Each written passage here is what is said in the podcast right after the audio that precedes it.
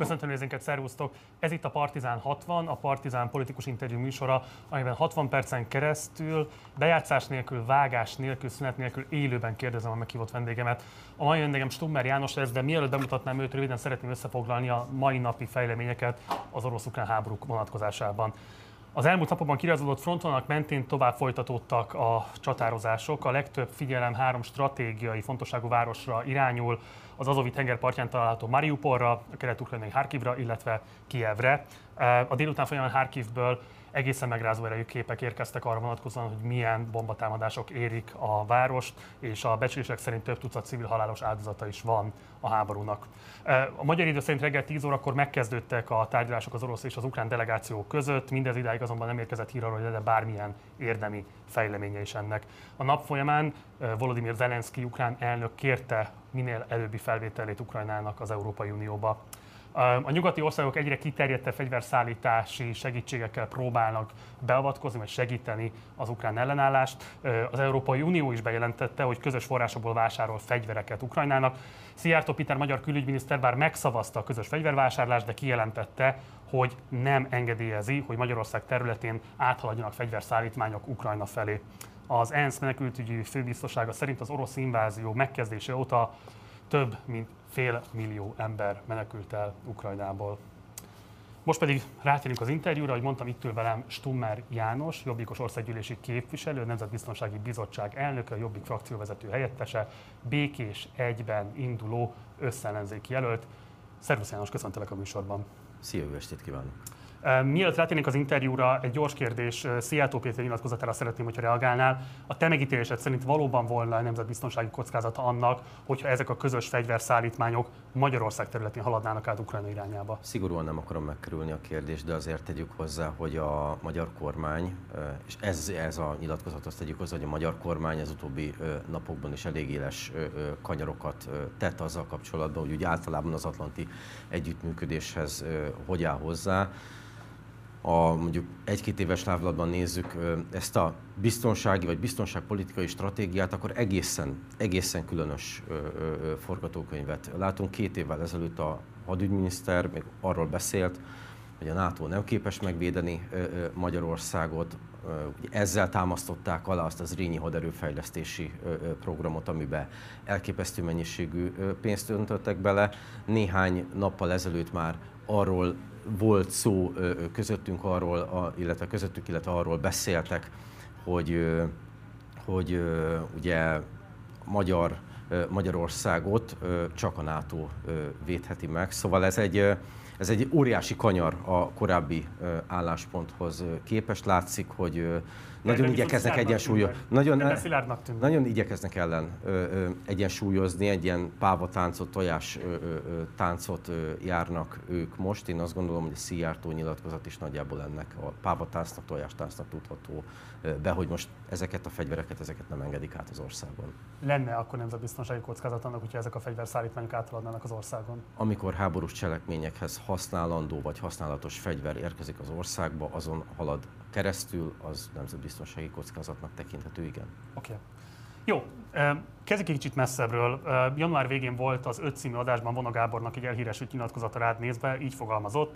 Csak mosolyogni tudtam azon, hogy egy volt pártársamat, Stummer János nevezték meg nemzetbiztonsági vezetőnek. Nagyon tisztelem őt, egy tehetséges fiatal politikus, de hogyha ez, de hogyha az Orbán kormány bukása után ő lesz a nemzetbiztonságért felelős személy, akkor arra kérek mindenkit, hogy építsen objektumot, mert akkor nagy baj lesz. Mivel szolgáltál rá szerinted erre a pikírtségre? Volt elnököd részéről? A Gáborral nekünk a személyes kapcsolatunk nem feltétlenül volt mindig ö, ö, ö, problémamentes, úgyhogy nagyjából ennek ö, tudom én ezt be. Vele erről egyébként azóta sem beszéltem, nem keresett meg ezzel kapcsolatban, hogy ezt mivel ö, ö, támasztja ő alá. Én tudatosan és direkt én erre nem reagáltam. Én azt gondolom, hogy amikor egy ilyen komoly választási küzdelemben vagyunk benne, vagy választási kampány elé nézünk, akkor ilyen a perifériára nem néz az ember egyrésztről. Másrésztről pedig én azt gondolom, hogy nekem nem az a dolgom, hogy én legyek Magyarországon a legjobb nemzetbiztonsági szakértő. Nekem az a dolgom, hogy ebben a választási kampányban, amikor nemzetbiztonsági kérdések szóba kerülnek, akkor erről érthetően és világosan tudjak beszélni. Még úgy is, hogy egyébként ez a terület, ez a szakterület, ez nagyon sokszor, és ebben már, és amikor legutóbb beszéltünk egymással, beleütköztünk ebbe a problémába, nagyon sokszor nem lehet róla ö, ö, ö, teljes nyíltsággal ö, beszélni. Nekem tudnom kell ebben a, ebben a, ezen a nagyon nehéz terepen is jól megszólalni, és amikor majd kormányváltás lesz Magyarországon, április után segíteni abban a kormányt, hogy hazájukhoz hűséges, tisztességes, becsületes és szakmailag abszolút felkészült emberek tudják a nemzetbiztonságát garantálni egy új kormányban. Nekem ez a dolgom, és nem az a dolgom, hogy én legyek a, a, a legszebb, meg a legokosabb. Vonagábor valószínűleg azért nem lett 2018-ban miniszterelnök, azt gondolta, hogy neki kell a legszebbnek, meg a legokosabbnak lennie, én nem gondolom ezt magamról. Oké, okay. Ugye Márkizai Péter nyilvánosá tette azt, hogy nem fog pozíciókat osztogatni, tehát nem nevezte meg az esetleges kabinettjének a tagjait, kivéve Hatházi Ákost, akit ugye korrupció ellenes tárcánélküli miniszternek már megnevezett. De téged is és másokat is ilyen szakértői státusszal igazából felruházott, ugye te lettél a nemzetbiztonságért felelős, ez meg a neved mellett. Igazából, hogyha nem kabinett tagságra kértek fel, akkor miből áll a te munkád? Mit jelent az, hogy te vagy a nemzetbiztonságért felelős szakpolitikai tanácsadó? Én viszem ugye a Nemzetbiztonsági Bizottságot bent az országgyűlésben, két másik képviselőtársammal, Molnár Zsoltal, illetve Ungár Péterrel, mi hárman vagyunk ellenzéki képviselők bent ebben a, ebben a bizottságban. Nekem az a dolgom, nemzetbiztonságért felelős beszélőfejként, talking headként, hogyha van valamilyen ezzel összefüggésbe hozható, nemzetbiztonsággal összefüggésbe hozható ügy, akkor én válaszolok a sajtó megkereséseire, de egyébként, ahogy ezt Péter elmondta korábban, és tartja is ezt az álláspontját, egyébként ugye az Ákos kivételével, ezt egyébként mint miniszterelnök jelölt, tőle ezt én egy nagyon helyes és jó lépésnek tartom, és én azt De kell gondolom, hogy ez a helyes. stratégiát, vagy kell alkotnod bármilyen policy paper, tehát bármilyen Nyilván módon a... kell-e szakpolitikai munkát végezned, azon túl, hogy beszélőfej vagy? Nyilván a programírásban én magam is részt vettem, tehát ez egy közös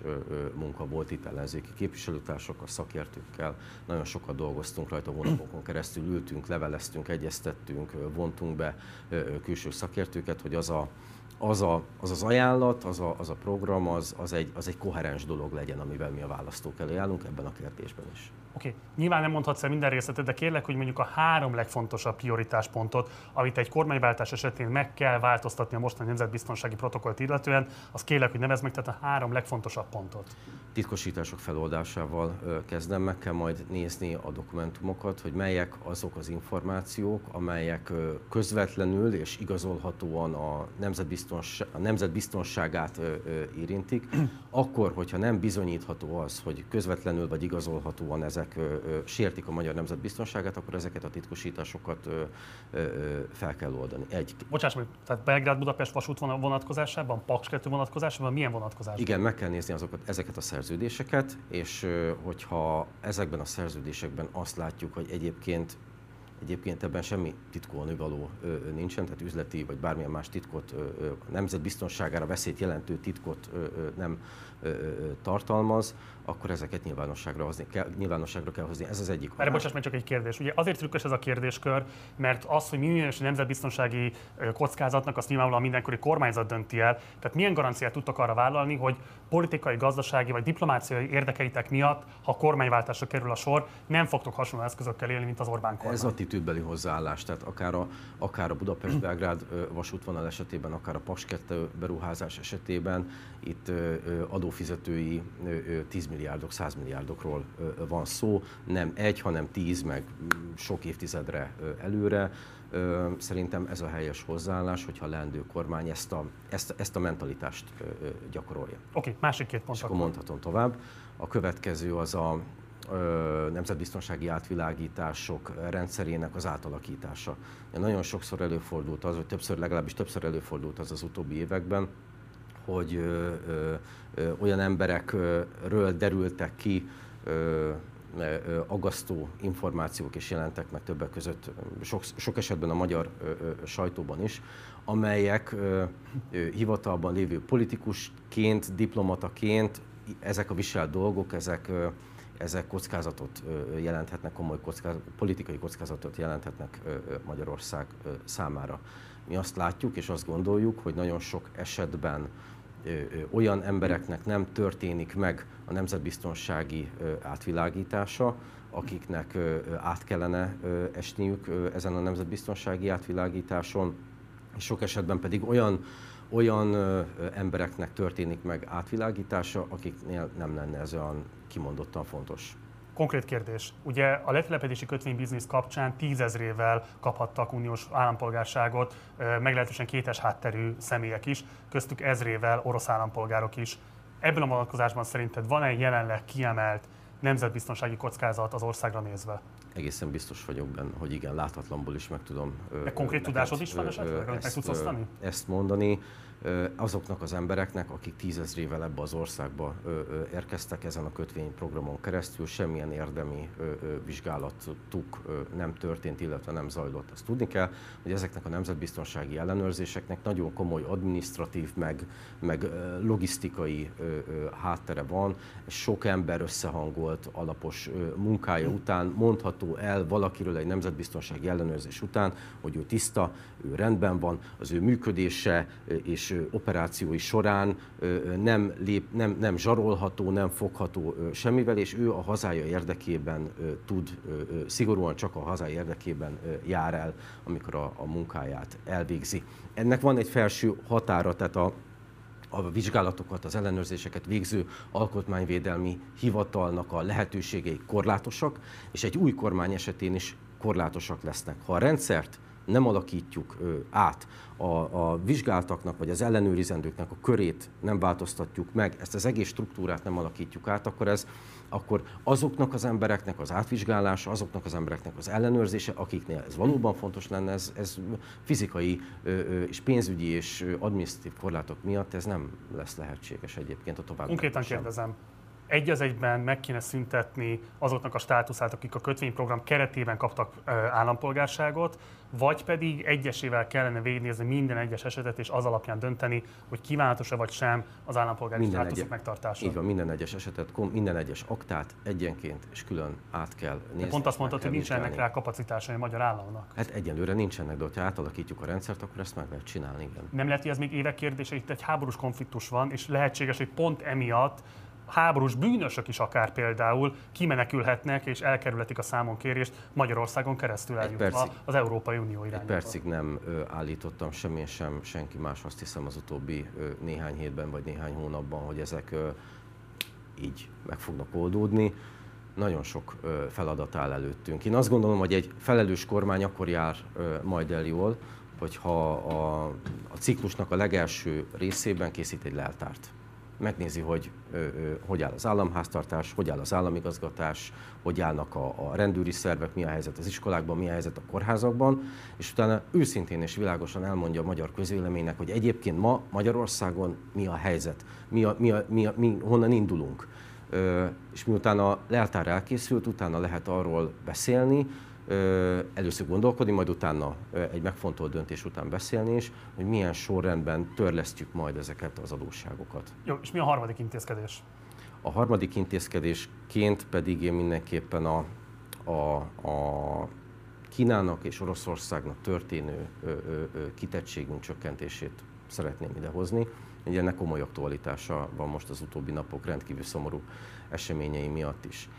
Többször előfordult már egyébként az utóbbi években az, hogy különböző beszélgetésekben, és ez nem feltétlenül elsősorban a, a Nemzetbiztonsági Bizottság zárt üléseiről beszélek, hanem nyilvános beszélgetéseken is előkerült az, vagy nyilvános beszédekkor is előkerült az, hogy hát igen, a, a kínai és az orosz titkosszolgálatok azok olyan óriási kapacitással bírnak a, a magyar szolgálatokhoz képest, hogy egyszerűen nem, nem is lehet, nem is tudjuk velük ö, ö, felvenni a versenyt. És én nagyon sokszor azt tapasztaltam, hogy itt ö, sok esetben egy ilyen fegyverletétel ö, történik. Most ezt, nem, ezt, ez, ez, ez szerintem nem megengedhető. Na, erről szeretnék kérdezni, uh-huh. ez egy nagyon fontos kérdés. Ugye gyakorlatilag Magyarország az elmúlt 12 évben orosz kémek átjáróházává vált a különböző oknyomozó riportok alapján, ezt elég pontosan lehet látni. Ebben ugye például a Nemzeti Közi Beruházási Bankot érdemes említeni, mint egy ilyen állítólagos fedőintézmény, de ott van még ugye az, hogy a külügyminisztériumból is fokozatosan szorították ki az atlantistákat az elmúlt időszakban, illetve van még egy nagyon fontos szempont ezekben a napokban is, ez kiemelten fontos, hogy az úgynevezett közszolgálati valójában valójában állami propaganda tévé teljesen kritikátlanul visszhangozza a Kreml irányvonalát. Mit lehet kezdeni ezekkel a intézményekkel, ezekkel a, ezzel, ezzel az általános helyzettel, és kifejezetten rövid távon kérdezem, tehát kormányváltás van mondjuk ki, utána, a következő hónapokban, amikor még nyilvánvalóan, ha sikerül is lezárni ezt a háborús konfliktust, ez még velünk fog élni, akár évekig is, hogyan lehet radikálisan megváltoztatni ezt a politikai irányvonalat? Az alapvető hozzáállását kell ezeknek a szolgálatoknak megváltoztatni. Mégpedig azt a hozzáállását, hogy jelen pillanatban nagyon sokszor, sőt az esetek döntő többségében úgy működnek, hogy nem elsősorban a haza, hanem elsősorban a kormány aktuál politikai érdekeit ö, ö, szolgálják ki.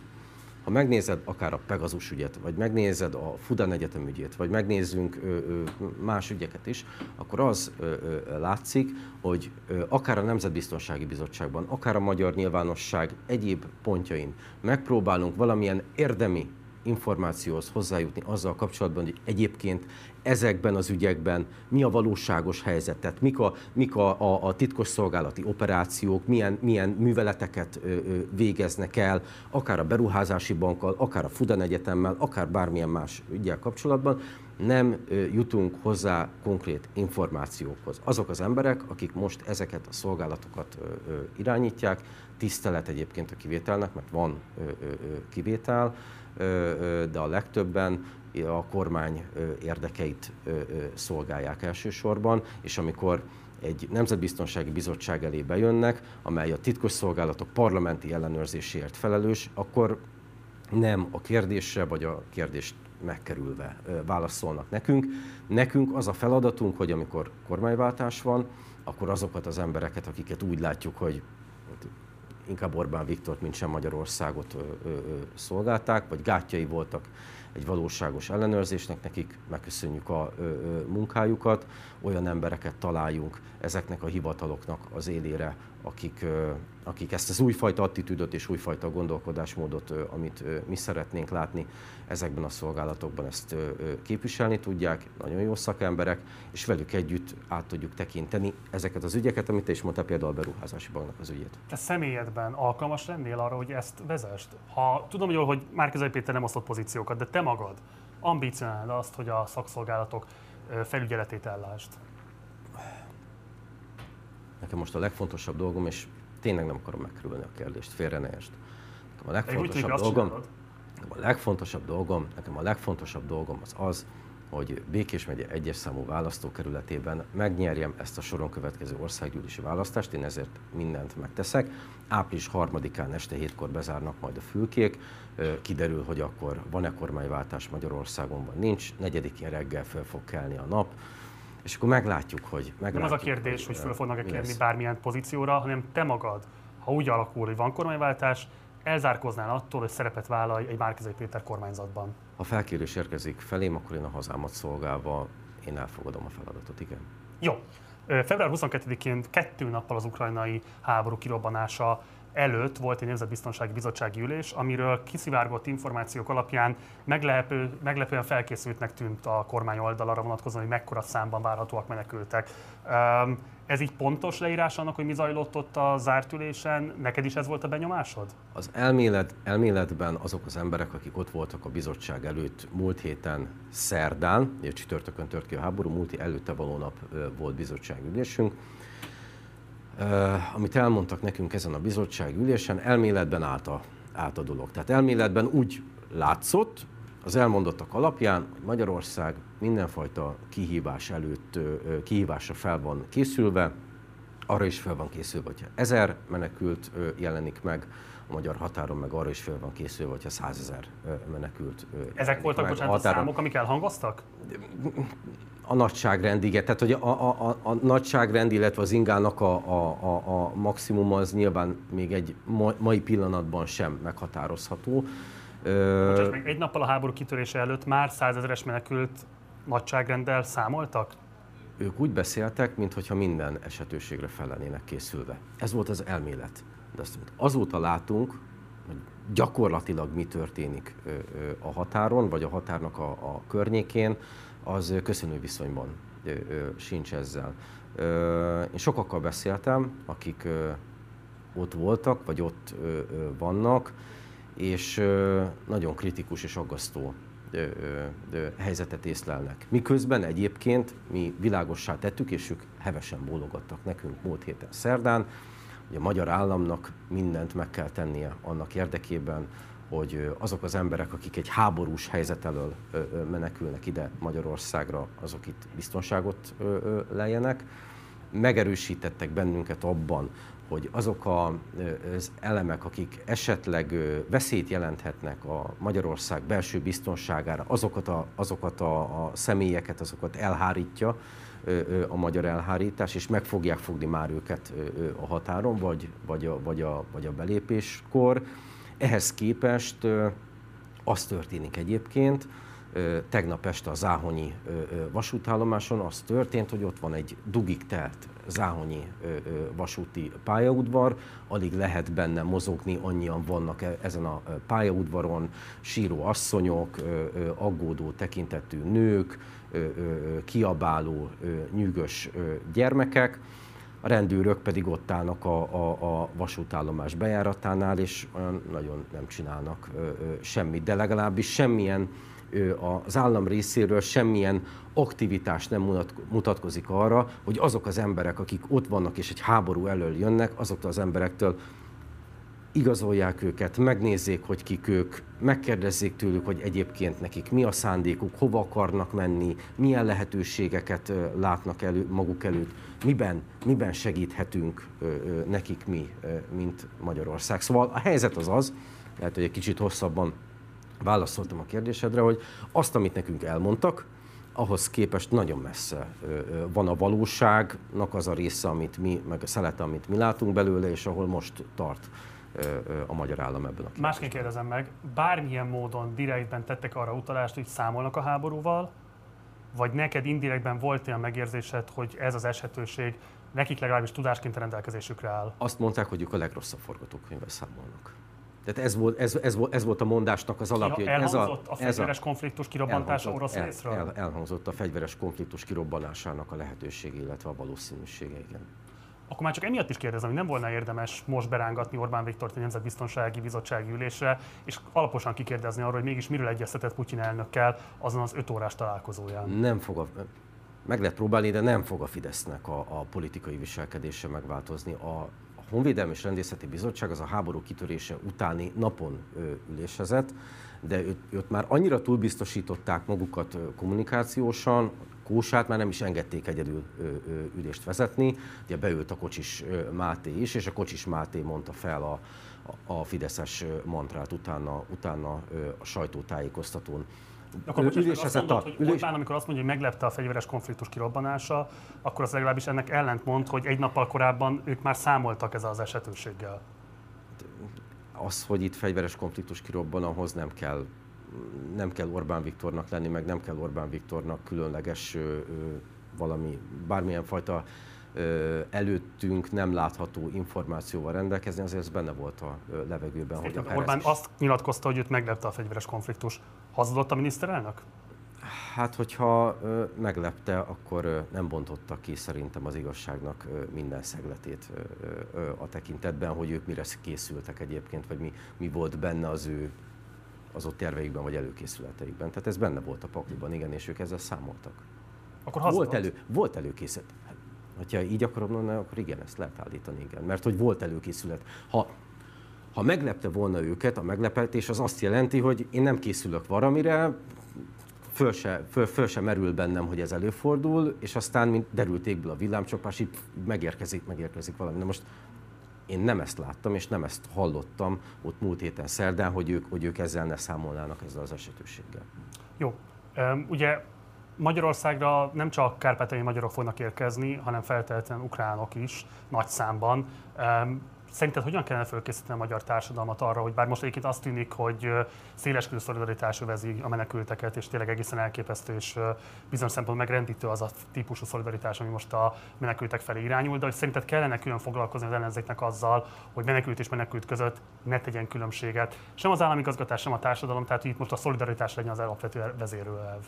Én a tájékoztatás felől válaszolok a kérdésedre, vagy onnan, onnan kezdem a a választ. És egy messziről fogom indítani, de így lesz szerintem teljes egészében érthető ez a dolog.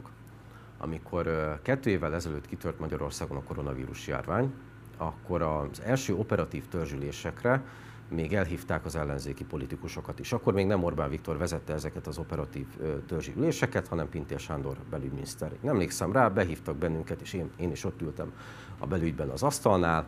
Voltak mellettem néhányan ellenzéki képviselőtársaim, Pintér vezette az ülést. Én akkor elmondtam ott azon az ülésen is, és utána is a sajtótájékoztatón is, hogy itt egyszerre, két évvel ezelőtti sztori, egyszerre két járvány van, illetve bontakozik ki itt a világban. Van egy biológiai járvány, ez a koronavírus járvány, és van egy fake news járvány, egy hamis hír járvány.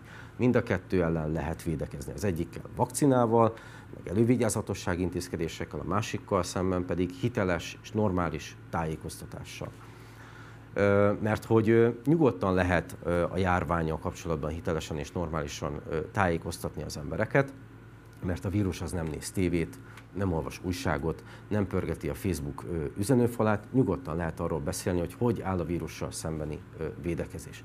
Ezt elmulasztotta a kormány, két éven át mellé beszélt, össze-vissza beszélt, hazudozott a járványjal kapcsolatban, csak a saját ö, zsebét tömte, és most megint beleesnek ugyanebbe a csapdába, hogy itt van megint egy krízis helyzet, egy másik, nem egy, nem egy biológiai krízis, hanem egy háborús krízis, ahol megint nem beszélgetnek, és nem, megint nem beszélnek, nem kommunikálnak. Jó, világos, de a kormánynak a, tehát a kormány felelősséget nem kell vállalni, nyilvánvalóan ez az ő felelősség. A kérdés az, hogy mondjuk adott esetben a jobbiknak mi a felelőssége. Kérdezem ezt azért is, mert 7 évvel ezelőtt, 7, majdnem 7 évvel ezelőtt egy másik menekült hullámot már megélt ez az ország, akkor 2015. szeptember másodikán Vona Gábor, a már idézett korábbi elnök a jobbiknak, így nyilatkozott. Valóban humanitárius katasztrófa készül, de az nem úgy merül fel, hogy mi lesz szegény bevándorlókkal, hanem hogy mi lesz szegény Magyarországgal. Um, az eltelt idők tapasztalatai alapján és a most tapasztalható szolidaritási megnyilvánulások alapján kijelenthető, hogy az akkori jobbikos álláspont meglehetősen egyoldalú volt a menekültekkel szemben, sőt kifejezetten nélkülözte a humánumot? Hát Vona Gábor 7 évvel ezelőtti kijelentéséért, ha megengeded, akkor én nem állnék most helyt. Az a kérdés, inkább, hogy az akkori jobbikos inkább... álláspont és a mostani jobbikos álláspont között mi a különbség? Mostani jobbikos álláspont az az, hogy oda kell menni, látnunk kell azt, nekünk is a saját szemünkkel, hogy ö, ö, mi történik. Erről a magunk eszközeivel, lehetőségeivel ö, ö, tájékoztatást ö, kell nyújtani, és el kell indítani egy olyan ö, jótékonysági akciósorozatot, hogy azok az emberek, akik segíteni szeretnének ezeknek az embereknek, függetlenül attól, hogy most ők kárpátai magyarok, ukrán nemzetiségűek, vagy harmadik országból érkező emberek, segíteni tudjunk ez világos, teljesen világos, de most ez az attitűd, amit követendőnek írsz le, akkor nem volt egy hiba, hogy 7 évvel ezelőtt 2015-ben egy teljesen ellenkező attitűdre szólítottátok fel a magyar társadalmat. Akkor ez volt a e, Jobbiknak a politikai állásfoglalása, ez most egy másik e, történelmi helyzet. Én azt gondolom, hogy igen, emberiességi szempontból igen. Köszönöm. 2009-ben csatlakoztál a párthoz, ugye, és hát az egy nagyon másik jobbik volt, most részben erről szólt ez a mostani megnyilvánulásod. Ugye, ami a legfontosabb kérdés a jelenlegi konfliktus kapcsán az az, hogy az akkori jobbik, hát putyinistább volt Orbánnál még mindenképpen. Um, mit gondolsz, megváltozott-e ez, vagy van -e esetleg még a jobbiknak elszámolni valója nyilvánosság felé a Kremlhöz főződő korábbi kapcsolatai miatt? A Jobbiknak még a néppártosodást közvetlenül megelőzőleg, tehát olyan 2014-15-ig, mondom ezt úgy egyébként, hogy nem vagyok külpolitikai szakem, szakember, meg szakértő, meg nem foglalkoztam aktívan külügyekkel, ugye ez a nemzetbiztonságnak, kérdéseknek egy, egy, egy határterülete, tehát van érintkezés az én szakterületemmel, de, de ezt első inkább külügyesektől kell szerintem megkérdezni, de a az alapvető narratívája a Jobbiknak az volt ezekben az években, hogy a három hatalmi centrumtól, tehát a török, az orosz és az atlanti hatalmi centrumtól egyenlő távolságot kell tartani, és ez adja az integráns magyar, ez adhatja az integráns magyar külpolitikának az alapját. Ez volt, ez volt egy, egy korábbi időszakban. Én azt gondolom, és ez számomra is egyébként nagy öröm, hogy és nagy elégedettséggel tölt el, hogy egyértelműs világos állásfoglalása van a Jobbiknak, az ellenzéki együttműködésen belül is az atlanti elköteleződés mellett. Nekünk a nyugati világban van a helyünk, nekünk a, a, a NATO-ban van a helyünk, nekünk itt vannak a politikai és katonai szövetségeseink, és nem keleten. Te atlantistává lettél, vagy mindig is atlantista voltál, és ilyen szempontból belső ellenzék a jobbiknak? Nem, én nem foglalkoztam külpolitikával, nem ö, tekintem magam ö, ö, atlantistának. Én a jobbiknak ezzel a mostani politikájával viszont azonosulni tudok, igen. De hogy ez bármifajta belső ellenzékiséget jelent, de azt, azt nem tudom. Ugye ez azért nagyon fontos kérdés, mert hogy 2010 után számos oknyomozó cikk jelent meg arról, hogy a Kremlhez milyen szálak fűzik a jobbikot, részben a különböző Facebook oldalak, közösségi oldalak és hírmédiumokban detektálható volt kifejezetten a Kreml által propagált irányvonalnak a megjelenése. Másrészt lehetett látni több olyan fotót is, amelyen például Vona Gábor Putyin belső körébe tartozó emberekkel fotózkodott, és hát maga a Kreml irányába is érkeztek olyan uh, jelzések, hogy egyébként szövetségesként tekintenek a jobbikra. Volt-e valaha pénzügyi leköteleződés a jobbiknak, amíg te ott voltál, amióta te ott vagy, Putyinék rendszere irányába? Pénzügyi leköteleződés nem volt. Egy. Kettő, amióta én alelnöke voltam ennek a pártnak 2018 és 2020 között, illetve országgyűlése képviselője vagyok 2018-tól kezdődően, én semmifajta orosz orientációt, de annak az írmagját nem láttam ebben a pártban azok a képviselőtársaid, akik részben 2010 óta tagjai a parlamentnek, és részben egyébként indulnak is újra választáson, mindegyikük kapcsán meg vagy győződve, hogy egyiküknél sem merül föl olyan típusú kitettség, mint ami megjelent egyszer Kovács Béla egykori EP képviselőtök irányából? Akik most országgyűlési képviselő jelöltként megmérettetik magukat ezen a választáson, vagy akikkel én frakció, egy frakcióban ülök, azért én tudok kezeskedni. Ilyen nem történhet meg, és nem fordulhat elő. Tehát akkor teljesen egyértelműen ki tudod jelenteni, hogy a Kreml irányába jobbiknak semmilyen kitettsége. Teljesen egyértelműen ki tudom jelenteni, igen. Jó. Van még egy fontos személyi vonatkozás a személyeddel kapcsolatban, amire szeretném, hogyha válaszolnál. Ugye még a 2010-es évek elején volt ez az úgynevezett golyatáboros botrány, amelyel kapcsolatban kommunikáltad azt, hogy visszaéltek a neveddel, és hogy nem te voltál az, aki beírta ezeket a jelzőket a különböző golyatáboros diákokhoz, most nem is fogom idézni ezeket a jelzőket, akkor azt mondtad, hogy büntetőfeljelentést teszel. Megtörtént ez a feljelentés, és ha igen, akkor milyen eredménnyel zárult? Megtörtént ez a feljelentés, de ö, ö, aztán azt, az, a, az a se lett igazából semmi. Ugye ez egy nagyon-nagyon régi ügy. Ö, ugye, ahogy mondtad te is, az előbb 2009-ben csatlakoztam a Jobbikhoz, de 2005 és 2008 között én az ELTE hallgatói önkormányzatában dolgoztam, és hát ugye ott egy ilyen abban, a három évben nem pártpolitikával, hanem egyetem politikával foglalkoztam, és amikor mi ott leszereltünk, meg én is leadtam az egyetem politikai tisztségeimet, hogy a pártpolitikával foglalkozhassak később és ezután, ettől függetlenül nyilvánvalóan még informális kapcsolatok voltak befele az egyetem felé, és én közszereplő vagyok, de azok az emberek, akik, akikkel meg ott annó sok évvel ezelőtt konfliktus volt, egyetem politikai konfliktus volt, ők meg nem közszereplők. De hogy, de hogy tudom azt egyébként, hogy kik voltak azok, akik ezt a, ezt a szituációt előteremtették, tudom azt, hogy kik voltak azok, akik ezt a, ezt a, ezt a koholt vádat, ezt ellenem, meg ellenünk ezt, ezt előhozták. De hát ez egy, ez egy még elvaratlan szál. Elvaratlan? Én azt gondolom, a tekintetben, hogy ez azokkal, azokkal az emberekkel, akikkel szemben, vagy akikkel kapcsolatban nekünk annó konfliktusunk volt, vagy konfliktusom volt nekem is, még nem ittunk meg egy kávét, és beszéltük meg, hogy ezt miért is kellett pontosan csinálni velünk, mert hogy Most, egyébként... Ha jól értelek, akkor ez azt mondta, hogy ez valami hallgatói önkormányzat igen, igen, igen, illongásoknak igen. és frakcióharcoknak volt az eredménye? Igen, ilyen egyetempolitikai ö, ö, ügy volt ez igazából. És ők írták be a nevedet a jelzők Igen, mellé? volt ilyen, igen. Aha.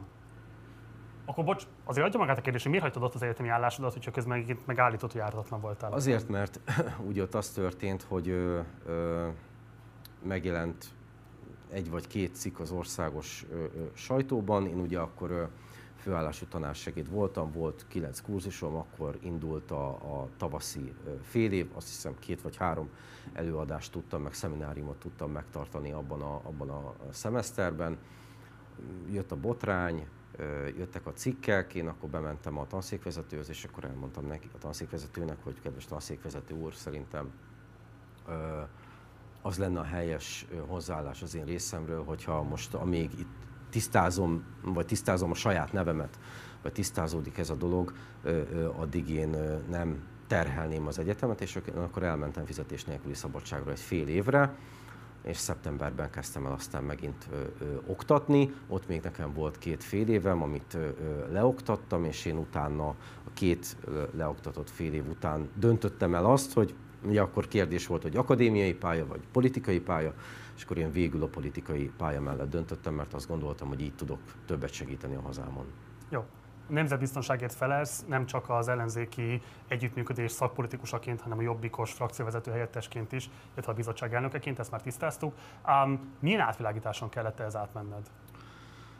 Volt egy személyes beszélgetés, és ki kellett tölteni, amikor az ember egy ilyen nemzetbiztonsági ellenőrzésen átesik, akkor ki kell tölteni egy ilyen nagyon hosszú, 60 vagy 80 oldalas kérdőívet, amiben az embernek elemzik, a, le, kell, le kell őszintén el kell mondani a, a családi kapcsolatait, szexuális kapcsolatait, gazdasági érdekeltségeit beszél, vagy le kell írni azt, hogy milyen külföldi kapcsolatokkal rendelkezik adott esetben. Tehát egy egy elég mély kérdőívről van szó, és amikor ezt a kérdőívet kitöltöd, visszaküldöd a megfelelő helyre, akkor jön egy úriember vagy egy hölgy, leülnek, beszélgetünk erről, és ez alapján dönti el a magyar elhárítás, hogy jelente, vagy jelentek-e én, vagy jelente bárki nemzetbiztonsági kockázatot.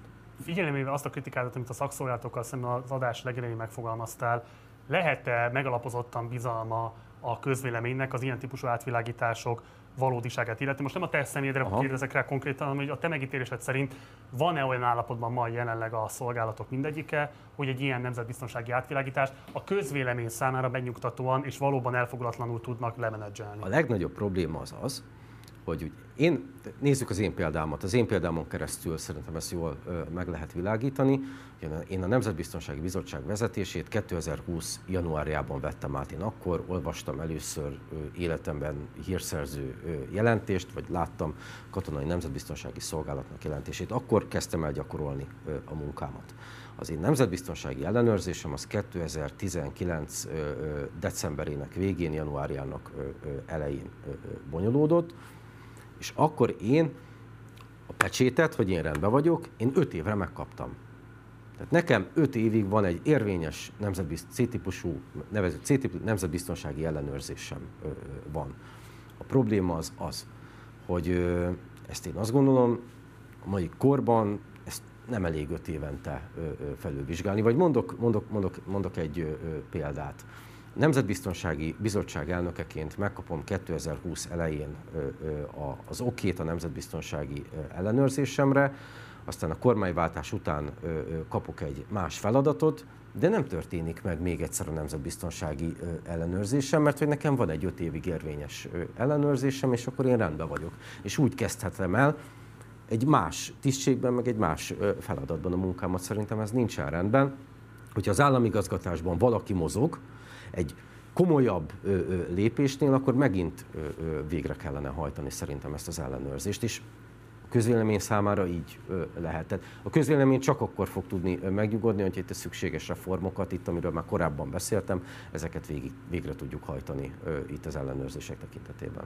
Ugye Mirkocki Ádámtól vetted át a bizottsági elnökséget, és talán a Pegazus ügy volt az, ami igazából berobbantotta a nevelet a magyar nyilvánosságban a jelenlegi tudásaid alapján van-e bármilyen olyan fejlemény, el tudsz mondani a nyilvánosságnak? Nyilvánvalóan hogy továbbra is gondolom, hogy van egy titoktartási kötelezettséged, de itt azért mégiscsak egy olyan súlyú történetről van szó, amiben érdemes lenne tisztában látni a, a magyar közvéleménynek, és nyilván te vagy azon kevés információgazdák egyike, aki erről kérdezhető, hiszen a kormányzat mereven elzárkózik a mai napig abból, attól, hogy tisztázza, hogy milyen módon vásárolta a szoftvert és ki kellene használta te magad tervezel-e még most a kampányban bármilyen érdemleges új állítással szolgálni? Új állítással én akkor fogok tudni szolgálni, vagy akkor ö, fogok tudni ö, ö, valami novumot ezzel kapcsolatban elmondani, hogyha történik valami ezen a pályán. És én ugye november elején, amikor, a, amikor, amikor amikor a Kósának volt ez a bizonyos elszólása, Igen. utána nem sokkal beszélgettünk mi legutóbb erről, erről az ügyről, és én akkor azt mondtam, hogy én nem zárom ki annak a valószínűségét, hogy itt még ebben, a, ebben a,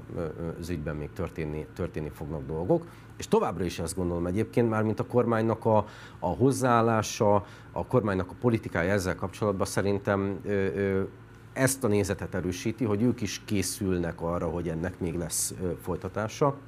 Miért mondom ezt?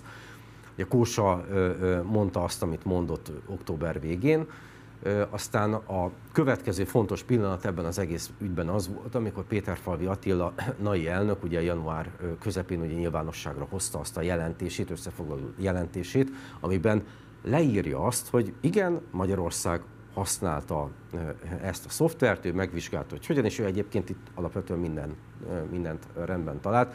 Tudnánk egyébként erről az 55 oldalas jelentésről hosszan beszélni, mert itt azért itt azért vannak ebben a jelentésben nagyon érdekes kijelentések, de Péter Falvi Attilának semmifajta jogi kötelme vagy kötelezettsége nem volt arra, hogy ő ezt az összefoglaló jelentését, ezt még mondjuk az országgyűlési választás előtt nyilvánosságra hozza. Ha visszaemlékszel rá, a Pegazus ügy az tavaly július közepén robbant ki, amikor először megkérdezték Péter Falvi Attillát, hogy adatvédelmi biztos úr, akkor mi a helyzet ezzel kapcsolatban? Akkor mondta, hogy hát ő most nyaral, de két hét múlva, amikor visszajön, akkor körbenéz. Akkor két hét múlva visszajött, augusztus 8-án elindította ezt a, ezt a vizsgálatot, de neki kötelezettsége nincs arra nézve, hogy a jelentést ezzel kapcsolatban mikor kell nyilvánosságra hozni. Tehát, hogyha... A kormányzat oldalán nem is várhatjuk azt, hogy érdemi közlés legyen. Nyilván lehet követelni, és követelik is az újságírók, és próbálkoznak is információkat szerezni, de hát ebben összezárt a Fidesz. Ezért kérdezem, hogy te mint olyan információgazda, aki nem a kormányzat része, tudsz-e bármilyen olyan infóval szolgálni, amit még nem ismer a nyilvánosság? Amit elmondhatok, olyannal nem tudok ö, most szolgálni, de, de az, hogy Péter Favival nyilvánosságra hozották ezt a jelentést, az azt mutatja, hogy be, ők számolnak azzal a forgatókönyvvel, hogy itt még valami kiderülhet ezzel kapcsolatban, és ez egy előre menekülés az ő részükről, hogy majd vissza tudjanak mutogatni, de hát kérem szépen minden, mind, semmi probléma nincsen, volt egy hatósági kontroll, és a hatósági kontroll azt mutatta meg, hogy egyébként itt minden a jogszabályoknak megfelelően történt. Számíthatunk a választások előtt még Pegazus fejleményekre? Én továbbra is azt tudom mondani, hogy bőven benne van a pakliban, igen. Jó. Márkizai Péter megígérte azt, hogy az ügynöklistákat nyilvánossá tenni. Te, mint nemzetbiztonsági szakfelelős, támogatnád ezt a követelését? Nekünk a Nemzetbiztonsági Bizottságban szoros partnerünk az Állambiztonsági Szolgálatok történeti levéltár. Ők minden évben eljönnek hozzánk, és minden évben beszámolnak a, a munkájukról, az elvégzett feladatokról. Én magam is voltam már személyesen náluk, egy vagy másfél évvel ezelőtt, és én is láttam azokat, a, azokat az irattárakat, azokat a, a dokumentumokat, amelyeket ott ebben a, az ABTL-ben őriznek. Ugye ekkor már a koronavírus járvány első hullámában benne voltunk, tehát az ABTL-nek az ajtai is ugye bezártak, nehezebbé vált, vagy bonyolultabbá vált a, ezeknek a dokumentumoknak a, a, a kutathatósága. Ö, és ez mind a, szerintem a, a legfontosabb dolog ezzel kapcsolatban az mégiscsak az, hogy ezeknek a dokumentumoknak a kutathatóságát az könnyebben hozzáférhetővé ö, ö, kell tenni szerintem. Tehát aki bármilyen oldalról érdeklődése van magyar polgárnak, hogy őt megfigyelték-e, vagy, vagy foglalkozott-e velük, ővelük a, foglalkoztak-e velük a szolgálatok a, a, a 89-90-t megelőzőleg, ők sokkal könnyebben juthassanak hozzá ezekhez az információkhoz, és igen, azokat, az ügynökaktákat, ezeket nyilvánosságra kell hozni, igen. Szerintem ez egy, ez egy új és modern jogállami működésnek egy nagyon fontos alapja, hogy el tudjunk számolni a múltunkkal, mi, mint a nemzet egész. Oké. Okay térjünk el a képviselőjelöltségedre. Nem kicsi a győzelmi kényszer. Ugye nem tudom, hogy tudtad, hogy 90 óta bárki, aki megnyerte a Békés Csabai körzetet, annak a pártja vagy hát a jelölőszervezete alakíthatott kormányt. Nem kényszer, inkább motiváció. Meg motiváció az is, hogy szoros eredményre lehet számítani nálunk. Azoknak a srácoknak, akikkel én együtt csinálom ezt a kampányt, én nekik, nekik is nyíltan és őszintén elmondtam azt, hogy itt egy, itt egy, itt egy nagyon szoros mes lesz, Békés egyes választókerületben, de ez nem ö, ö, nyomasztani kell, hogy ö, nem, nem szabad, hogy nyomasszon bennünket, inkább motiváljon. Motiváljon arra, hogy igazából csak rajtunk múlik. Tehát, hogyha mi úgy, hogy adott a kormányváltáshoz és a választási győzelemhez szükséges politikai konstrukció, csak nekünk kell, idézőjelben csak nekünk kell mögé rakni a munkát, a politikai munkát, és hogyha mögé rakjuk, akkor, akkor meg tudjuk nyerni ezt a választást. Ugye a korábbi Fideszes polgármester Vantara Gyula felteszem egy jobb kihívó, vagy jobb ellenfél lehetett volna, hiszen különböző zavaros ügyei miatt gondolom egyszerűbb lett volna a helyzeted. Viszont hát most Herceg Tamás az, aki egy szelidebb figura, e, ex-MDF-es képviselőjelölt. Mi lesz a stratégiád vele szemben? Kérdezem azért is, mert négy évvel ezelőtt 44,7%-ot szerzett, míg az ellenzék különböző pártjainak a eredményét, hogyha összeadjuk, az 51% volt. Én nem azt mondom, hogy ezek lesznek a valós szavazati adatok, és nyilván nem is lehet minden ilyen megoszlást feltétlenül összeadni, de mégis fontos kérdés az, hogy egy ennyire szoros körzetben milyen stratégiával lehet győznöd. Ha Herceg Tamás nem is, de a körülötte gyülekező klientúra, Fideszes klik az utóbbi hetekben, ugye ez az országos nyilvánosságban nem látszik, de a helyi nyilvánosságban érzékelhető, különböző promotált Facebook tartalmakkal, illetve nem tudom én, lejárató szórólapokkal, tehát nagyon sok energiát és időt tesznek abba, hogy valahogyan megpróbáljanak engem ebből a, ebből a pozícióból kibillenteni, vagy ebből a, ebből a munkavégzésből kibillenteni, és valahogy megpróbáljanak engem ellehetetleníteni Akkor politikailag. Ők velem, fog, ők velem foglalkoznak, az én stratégiám pedig az, hogy én meg nem foglalkozok velük. Én nem az ő lejáratásukkal, meg nem az ő, ő, ő, ő reszelgetésükkel foglalkozok, hanem én azzal, én azzal törődök, én arról beszélek a saját választópolgáraimnak, akikkel én ott egy választókerületben élek, szerintünk mit, szerintem mit kellene csinálni ezen a, ezen a környéken, ahhoz, hogy ezt a 30 éves lejtmenetet, ami 89-90 óta folyamatosan látszik Békés mennyin, ezt meg tudjuk fordítani. Három olyan kulcsterület van, ahol egy kormányváltás esetén szerintem el kell kezdenünk intenzíven dolgozni. Tehát nekem is, ha megválasztanak április harmadikán országgyűlési képviselővé, körzetes képviselővé ebben a, ebben a választókerületben, nekem dörömbölnöm kell majd a kormány ajtaján, és mindent el kell követnem annak érdekében, hogy érdemi változás legyen. Az egyik ez a bérkérdés.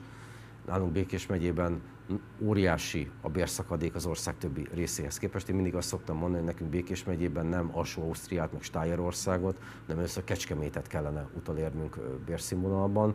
Nagyon-nagyon rosszul keresnek az emberek.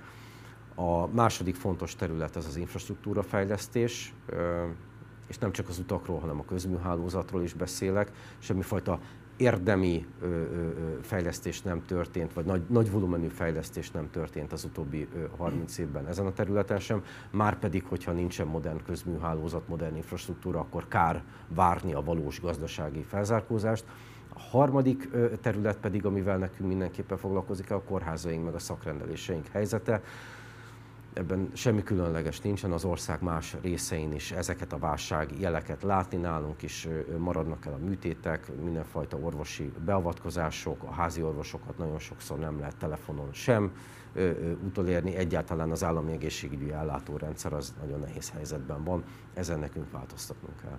Ugye nyilván fölmerülhet veled szemben a bejtőernyőztetés vágya, miközben az Alfainak adott interjútban azt mondtad, hogy te mindig is a viharsarokba vágytál vissza. Tehát ehhez képest 2010-ben Erzsébet városi polgármester jelölt voltál, aztán 7. kerületi pártelnök, illetve önkormányzati képviselő ugyanott 8 néven át 2010-2018 között, majd lettél budapesti pártelnök nagyjából egy évre.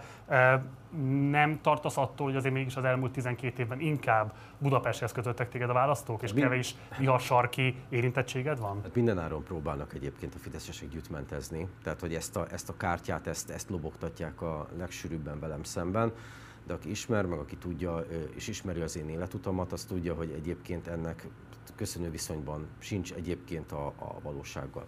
Mert egyébként 2003-ban érettségiztem, Békésebben ott születtem, ott nőttem fel, 2003-ban érettségiztem, elmentem egyetemre, Budapestre, elvégeztem az egyetemet, 2010-től kezdődően ott azon az egyetemen kezdtem el a doktori képzésemet, lettem főállású tanársegéd, minden fél évben én információelméletet, tudásmenedzsmentet tanítottam ott az egyetemen, kilenc kurzus, szemináriumokat, előadásokat, Persze, amikor egyetemre jártam, Budapesten éltem. Amikor ö, ö, az egyetemen tanítottam, Budapesten éltem. És ugye párhuzamosan kezdődött el 2009-2010-től az én pártpolitikai ö, pályafutásom is.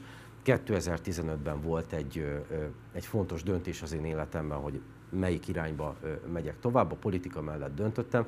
2016-tól kezdődően lettem Budapesti elnök, és 18-ban pedig a Jobbik országos listájáról onnan kerültem be az országgyűlésbe, onnan lettem országgyűlési képviselő. Tehát aki, aki, ezzel, aki ezzel jön, az azt veti a szememre, hogy ö, ö, ott tanultam, ott dolgoztam, és ott kapcsolódtam be az országos politikába, de... Tehát kielégítőnek tartod a viharsarki beágyazottságodat? Egészen kielégítőnek, igen. Jó. Um, úgy fest egyébként, hogy a kamupártok és kamujelöltek, hát paradicsoma is lesz egyébként ez a körzet. Ugye összesen egy foci csapatnyi 11 jelöltet vettek nyilvántartásba, és elég érdekes, hogy négyen ugyanabból a családból érkeztek, ugye Faragóék, Anett, Betti, Lajos és Gergely. Ők mind függetlenként indulnak, az egyikük egyébként 2018-ban is felkerült a szavazólapra, akkor 231 szavazatot vitt el. Tudsz róluk bármit elmondani? Tudjuk, hogy mi történt, de bizonyítani meg nem tudjuk. A helyi választási bizottság az ebben semmi kivetni valót nem talált, tehát van egy többségi döntés azzal kapcsolatban, hogy ezek az emberek ezek rajta lehetnek a szavazólapon, és elindulhatnak a. És honnan a, érkeztek, azt tudod esetleg? A választásra tudom, hogy melyik településről érkeznek. E, egy családról van szó, igaz, technikailag igen. De ők bármilyen szinten politikával, akár helyi közélettel, életükben valahol foglalkoztak? Ö, ö, a, a Faragó családban nem tudok ilyet, van egy másik hölgy, aki, aki, aki foglalkozott már közélettel, indult korábban országgyűlési választáson más párt színeiben, de, de nagyjából sejthető a, a, az alapmotiváció mindenhol. Miért indulnak el négyen? Erre mi a megfejtésed? Az én megfejtésem az igazából abból a szempontból nem érdekes, hogy nekem, én szerintem az a tisztességes, hogyha ezek most a szabályok.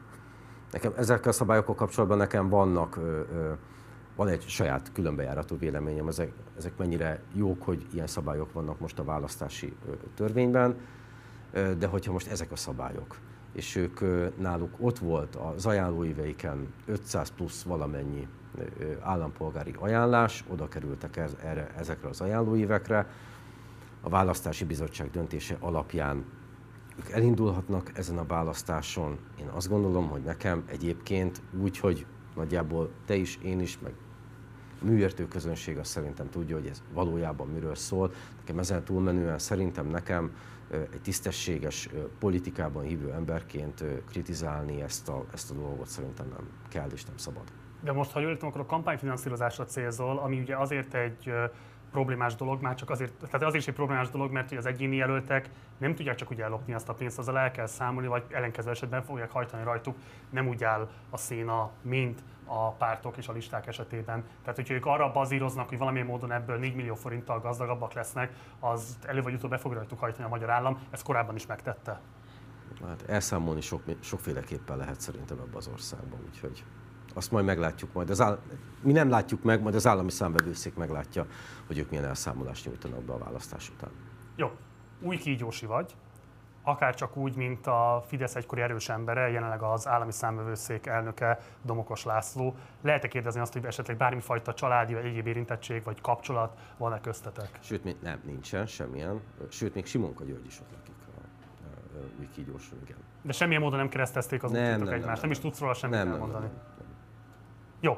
Hogy érzed, kisimultak-e az ellentétek az ellenzéki együttműködésen belül? El lehet mondani, hogy jelenleg egységes az ellenzék, és hogy nincsenek kibeszélések? Én abszolút egységesnek látom ezt a, ezt a csapatot, meg ezt a társaságot. A, az előválasztás az nagyon-nagyon fontos állomás volt az, az ellenzéki egységesülésnek a, a folyamatában. Én mindig a közös munkában hiszek. A közös munka az nagyon sok ilyen politikai ellentétet, vagy, vagy, vagy ellenérzést, vagy konfliktust ki tud oltani, vagy, vagy meg tud oldani.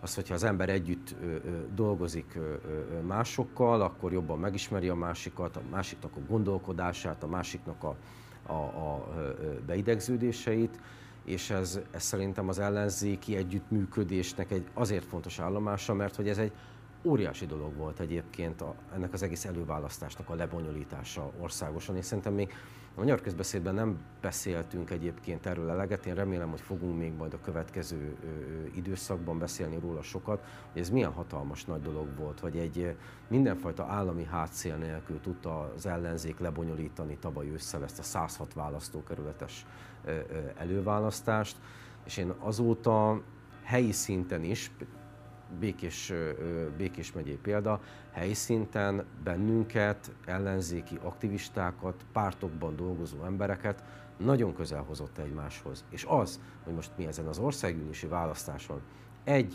együtt tudunk dolgozni egy közös ügy érdekében, az ott alapozódott meg igazából a, az előválasztási zöld sátrak alatt, hogy együtt próbálgattuk a tableteket, miért nem működik, sorban állnak, pecsételtük a szavazólapokat, hajtogattuk össze ezeket a karton dobozokat, állítottuk a sátrat, és bonyolítottuk operatív ezt az egészet. Ez egy nagyon-nagyon klassz dolog volt, és most meg nagyon egységesnek látom. Én a saját választókerületemben meg főleg nagyon egységesnek látom ezt a társaságot. Azért is kérdeztem ezt, mert tenapi hír volt, már a Dobrev Klárral készített interjú után értesültem róla, ezért tőlem tudtam megkérdezni, neked viszont most válaszolnod kell rá, hogy ugye Fricsovszki Tóth Péter, az ellenzéki összefogás jobbikos vecsési jelöltje, összeverekedett Hegymegi István a DK gyáli önkormányzati képviselőjével, itt Dobrev Klára vasárnapi fórumon. Ez nem mutatja azért azt, hogy akkor az egységes jelöltség irányába haladna az ellenzék, inkább arra utal, hogy a felszín alatt igen komoly feszültségek lehetnek az egyes pártok között. Én Fricsovszki Tóth Péternek a Facebook posztját olvastam ezzel kapcsolatban, tájékoztatóját olvastam. Ez, elolvastam az Origós cikket is, de nem abból indultam ki, hanem inkább a Péternek a, a nyilatkozatából, és a Péter a, a nyilatkozatában elmondja, hogy egyébként az, a, az az illető, aki őt megütötte ezen a rendezvényen, ő már egyébként ki van ebrudolva, vagy valahogy el van távolítva a demokratikus koalíciónak a környékéről. Tehát nem demokratikus koalíciós képviselő vagy politikus ilyen szempontból? Mm, ennek, ezt az ügyet mélyebb részleteiben én ö, ö, nem ismerem, megmondom egészen őszintén. Én azt tudom, amit Fricsovszki Péter ott állít ebben a, ebben a posztban. Jó. Ugye fontos kérdés az, hogy akármi is lesz a választásoknak a kifutása és az eredménye, a te megítélésed szerint elkerülheti az ellenzék, vagy el kellene kerülnie azt, hogy egységesültebben működjön. Itt akár egy szervezeti egységesültségről is lehetne beszélni. Tehát, hogy meddig tartató fönt ez a hat párti, adott esetben hét párti, hogyha Márkizai Péter MMM-jét is ide vesszük, együttműködés. Nem az a tapasztalat egyébként alapvetően az előválasztásnak is, hogy nincsenek itt már pártok, itt ellenzéke van az Orbán rendszernek, és ilyen szempontból ezt lehet, hogy szervezetileg is le kellene követni. Kormányváltás esetén, amikor kormányváltás lesz Magyarországon, egy egy olyan dolog fog történni ebben az országban, amire már nagyon-nagyon-nagyon régen, sok-sok évtizeddel ezelőtt volt talán példa, hozzávetőleges példa. Itt hat pártnak, vagy hét politikai alakulatnak, vagy hat vagy hét erőtérnek kell tudnia koalíciós kormányt alakítani, és koalícióban kormányozni majd ezt az országot. Ami egy óriási politikai feladat, nagyon sok türelmet és nagyon nagy koncentrációt igényel, és amikor kérdezték tőlem tegnap előtt a Csabai piacon, hogy szombaton a, piacon, hogy figyelj János, nem vagy elfáradva már ebben, mert az el, elég keményen nyomod ezt a kampányt, meg azért, mint benne vagyunk a kellős közepén, és mondtam, hogy soha jobban nem éreztem magam, mert amellett, hogy ez feltölt ez a dolog, szerintem az is a helyes, hogyha egy ellenzéki politikust, vagy kormányozni készülő politikust ez a mostani választási kampány feltölt. Mert hogy nem a választási győzelem a cél.